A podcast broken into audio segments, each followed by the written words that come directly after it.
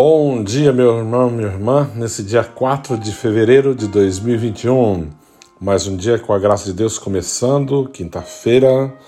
E nesse dia, iniciando essa música de Chopin, né, uma música clássica assim, para iniciar o dia, é claro.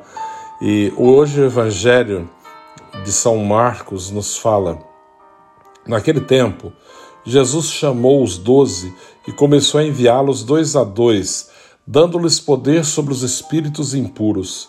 Recomendou-lhes que não levassem nada para o caminho a não ser um cajado, nem pão, nem sacola, nem dinheiro na, na cintura, nada. Mandou que andasse de sandálias e que não levasse duas túnicas. Jesus disse ainda: Quando entrardes numa casa, ficai ali até a vossa partida. Se algum lugar não vos receberem, nem quiserem vos escutar, quando saídes da sacudi a poeira dos pés, como testemunho contra eles. Então os doze partiram e pregaram em todos os e pregaram que todos se convertessem, expulsavam muitos demônios e curavam numerosos doentes, ungindo-os com óleo. Palavra da salvação. Glória a vós, Senhor. Esse, esse, esse envio de Jesus, né?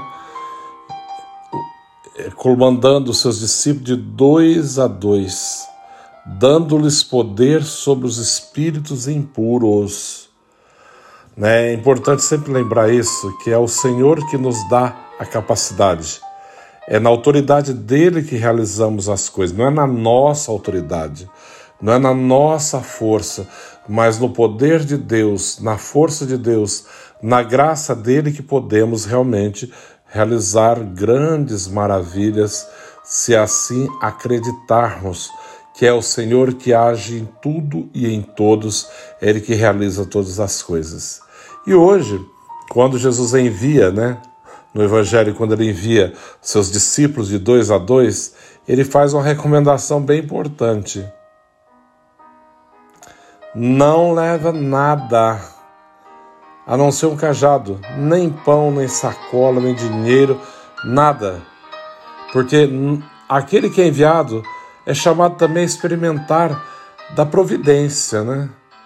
Da providência daquele que sustenta, daquele que chamou e é fiel, e irá sustentá-lo de uma maneira ou de outra, irá mantê-lo, fortalecê-lo, sustentá-lo que a nossa força não esteja em nada, nada, nada em ninguém, mas somente no Senhor, aquele que realmente tem o poder de nos manter, de nos sustentar com a sua graça e o seu amor. E assim eles saem de dois a dois, anunciando essa boa nova, né? E ele diz mais uma coisa: olha, não leva duas túnicas, nada, né? Quando entrardes numa casa, ficai ali até a vossa partida. E por acaso, se alguém não receber, ao sair, sacudir a poeira dos seus pés contra aquela casa. Se algum lugar, né, acontece isso, pode ser que aconteça, porque o discípulo está sujeito a tudo esse tipo de coisa.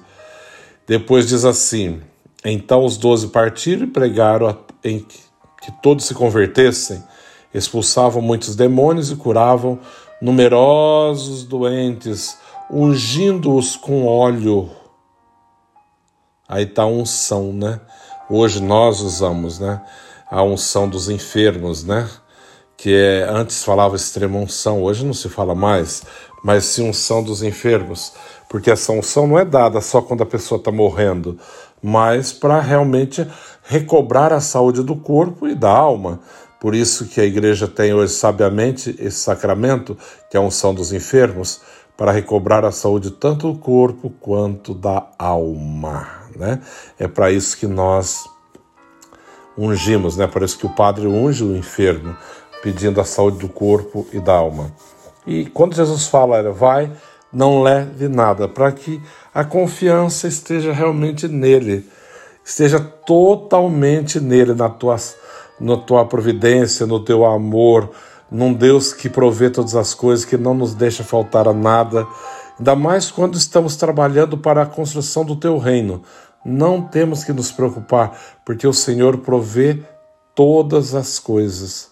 O nosso Deus é um Deus de abundância, não um Deus de miséria, mas de abundância.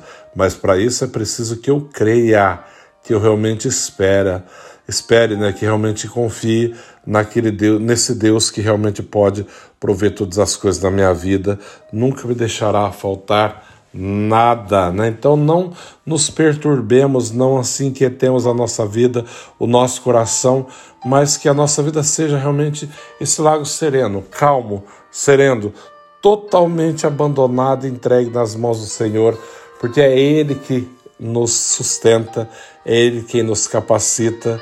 Quando Ele nos envia, é Ele quem nos mantém. Tenha certeza disso, né? Deus sempre é fiel, jamais nos abandonará.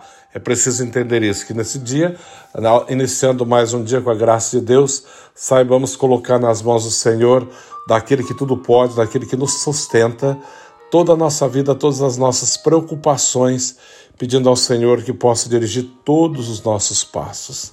Tenha confiança no Senhor, né?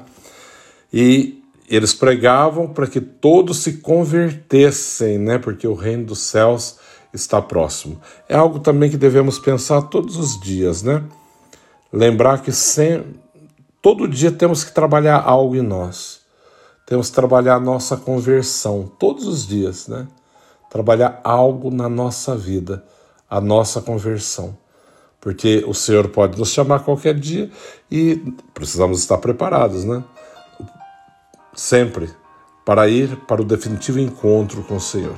Então, que a conversão seja algo prioritário na nossa vida, de importância, para ser trabalhado todos os dias, para preparar o céu a cada dia que vivemos, com um olhar voltado para Deus e a certeza da ressurreição e da vida eterna.